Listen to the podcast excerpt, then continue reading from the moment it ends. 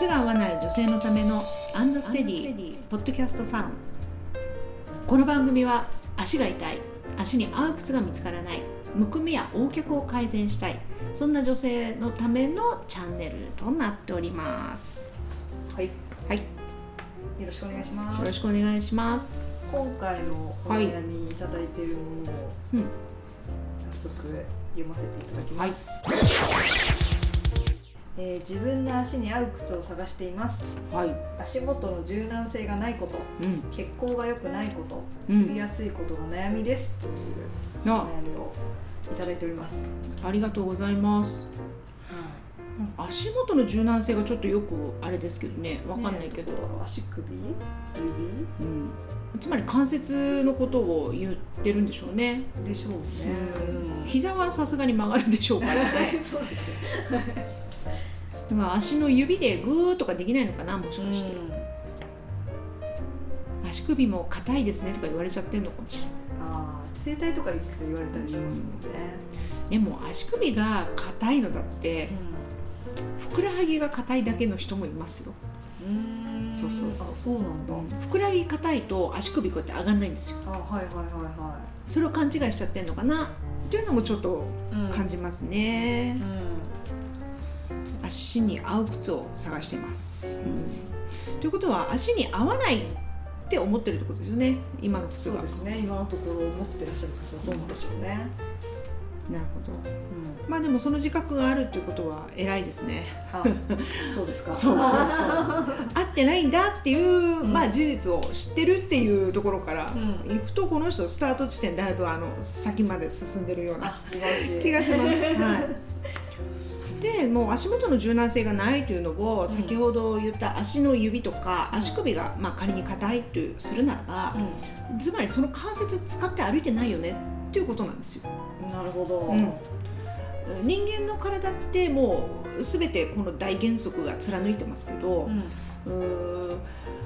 使わない筋肉ってはい。落ちてくじゃないですか。そうですよね、うん。これスポーツやってる人とかすごいわかると思うんですけど、同じように使わない関節ってうん。動かなくなってくるんですよ。あ硬くなるとか言いますそもんね。う。だからおばあちゃんとかになった時の歩き方とかうん。見てください、ん。股関節動かさずに歩いてる人すごく多いと思います。あ。ー歩幅も小さくなっちゃうってことですか？そう。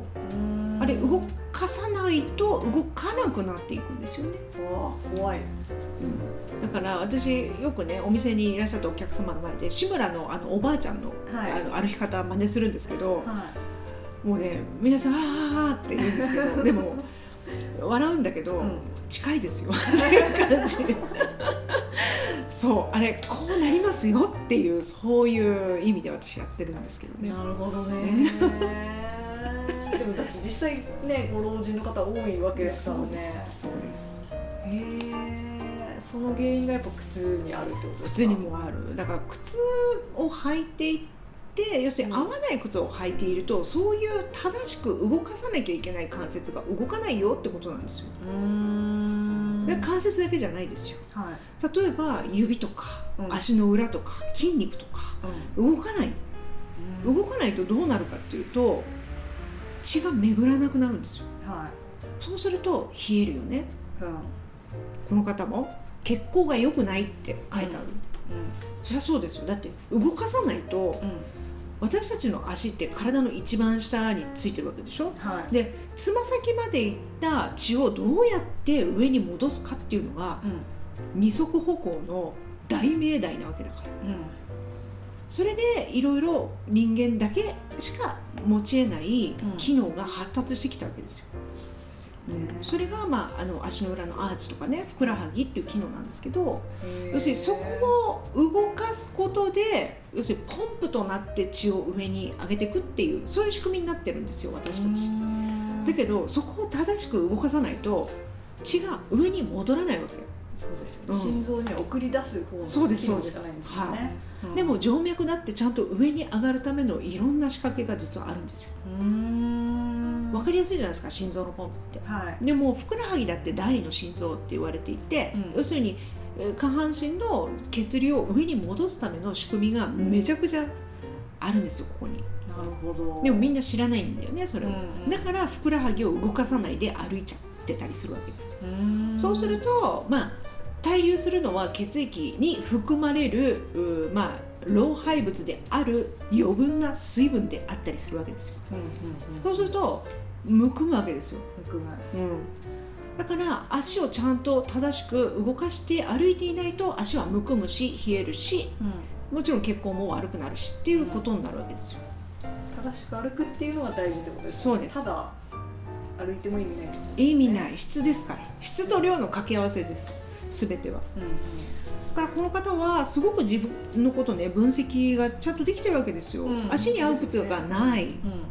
ていうのを分かってる、うん。うん、でね足の関節も固まってきたって言ってるわけですよね、で固まってきた上にやっぱり正しく動かせてないからうん。血も巡ってないよって言ってるわけです、で巡らなければつつってきますよ。うんうんっていうもうこれ三段論法的にものすごく正しいことをおっしゃってるのこの人。なるほど。だから解決策としてはもう合う靴を作りましょうっていうことになるわけですよ。うん。あとはねその本当に自分の足を正しく理解してるかっていうのはまた別の話なわけですよね、うんうんうん。だからまず測りましょうっていうところですよね。そうですよね、うん。正しい計測の仕方そう。で測ったらもしかして市販で探せる足かもしれないし、うんうんうんまあ市販で探せない人たちがうちに来るわけですけどね。ああなるほど。そうそうそうそ市販で探せないっていうとどういう方たちなんですうか、まあ足が細いってことですよ。細い。うん皆さんね E とか 2E とか、うん。そういう太い方ばっかりうん目がいってますけどうち、にいらっしゃるのはも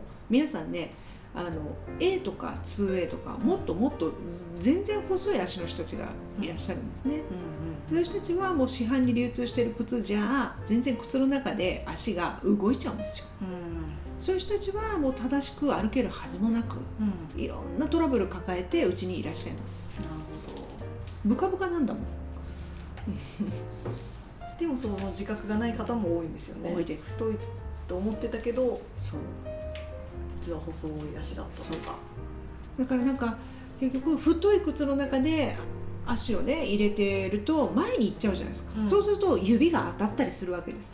だから私この靴じゃきっときついんだわって言ってもう一個太い靴を買ったりするわけ、うんでも違うんですよね。こうトラブルその原因っていうのが緩い靴を履いてることによるものなんだけど、うん。そこの見極めが間違っちゃうとど。んどんどんどん太い靴を選ぶっていうもう悪循環な人結構多いですよ。なるほど、うん。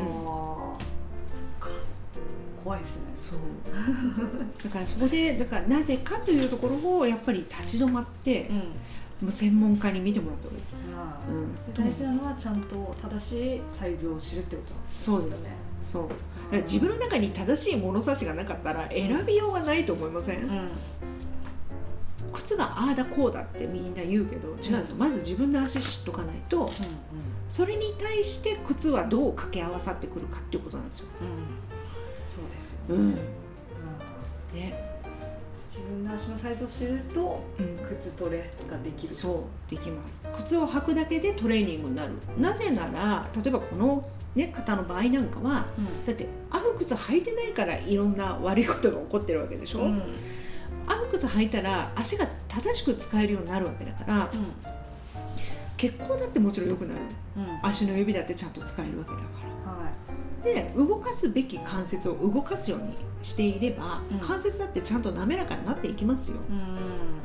いくつであろうとね。うん。だからもうスタートは足に合う靴ですねこの方の場合は、はい。じゃあ足に合う靴をそうね探して。まずあの 測ってもらいましょうっていうところかな。お店で。うんくれるお店はどうここら辺にあるんですか？まあでもデパートの中で結構あるんじゃないですか？うん。まあでも測り方もまた問題なんですけどね。そうですよね。まあそこら辺はいろんな問題が絡 絡み合っちゃってるから。一番いいのはやっぱりアンドステディに来ていただくまあ来ていただいいたらね。うちだったらだあこの足だったら市販のこのブランドどうぞとかあーそういうご案内もはいもちろんしてるし。なるそうそう